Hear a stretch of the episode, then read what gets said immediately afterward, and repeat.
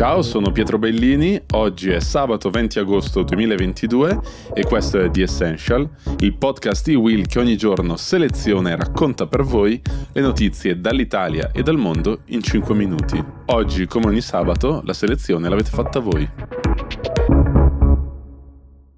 Many of us have those stubborn pounds that seem impossible to lose, no matter how good we eat or how hard we work out. My solution is PlushCare. PlushCare is a leading telehealth provider with doctors who are there for you day and night to partner with you in your weight loss journey. They can prescribe FDA-approved weight loss medications like Wagovi and Zepbound for those who qualify. Plus, they accept most insurance plans. To get started, visit plushcare.com slash weight loss. That's plushcare.com slash weight loss. Partiamo dalle esercitazioni militari tra Russia e Cina, di cui ci ha chiesto di parlare Giacomo Mancini. Mercoledì è arrivato l'annuncio che alcune truppe cinesi prenderanno parte a un'esercitazione militare organizzata dalla Russia. Il ministro della difesa cinese ha dichiarato che oltre alla Cina parteciperanno India, Bielorussia, Mongolia e altri paesi. Lo scorso mese la Russia aveva già anticipato che avrebbe tenuto questa esercitazione militare, non aveva però specificato quali altri paesi avrebbero preso parte. La Cina, nel suo comunicato ufficiale, ha precisato che la sua partecipazione non è legata all'attuale contesto internazionale e regionale, e qui il riferimento ovviamente è all'invasione russa dell'Ucraina. L'esercitazione, secondo la Cina, farebbe parte di un accordo annuale di cooperazione siglato con la Russia, con l'obiettivo di rafforzare la capacità di entrambi i paesi di rispondere alle minacce per la propria sicurezza.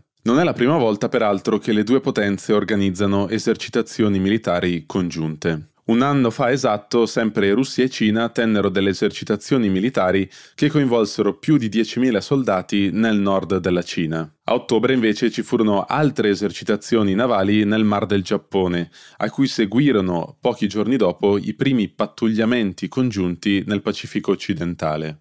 Queste esercitazioni testimoniano come durante la presidenza di Xi Jinping i due paesi si siano avvicinati molto politicamente, tanto che lo scorso 24 febbraio, praticamente alla vigilia dell'invasione dell'Ucraina, Xi Jinping e Putin siglarono una partnership con lo scopo esplicito di contrastare l'influenza degli Stati Uniti. Tra i punti sottoscritti, la Russia riconosceva Taiwan come parte della Cina e si opponeva a qualsiasi forma di indipendenza dell'isola.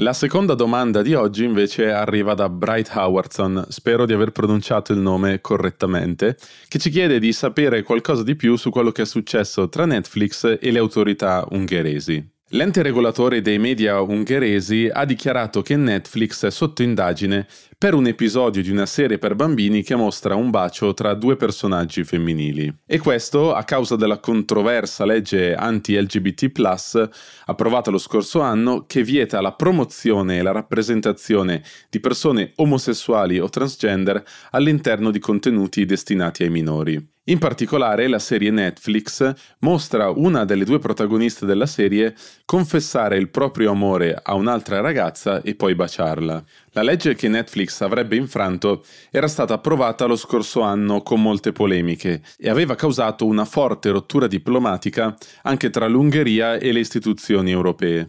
Inizialmente lo scopo della legge approvata dal Parlamento ungherese doveva essere quello di introdurre sanzioni più pesanti per i crimini sessuali contro i minori. Nel corso dei lavori in aula, però, il disegno di legge subì una serie di modifiche, che furono poi accusate di usare la protezione dei minori come pretesto per discriminare le persone per via del loro orientamento sessuale. Su questo la Presidente della Commissione europea Ursula von der Leyen era stata durissima e aveva intrapreso una serie di azioni legali contro l'Ungheria, per aver infranto le leggi europee sulla libertà dei media e sui diritti fondamentali. Recentemente l'Ungheria Ungheria è stata nuovamente al centro di polemiche dopo che non era stata rinnovata la licenza a una delle ultime radio indipendenti rimaste nel paese. Netflix era già stata al centro di una precedente investigazione da parte delle autorità ungheresi, e questo per via di una serie giapponese che mostrava un uomo in stato di gravidanza.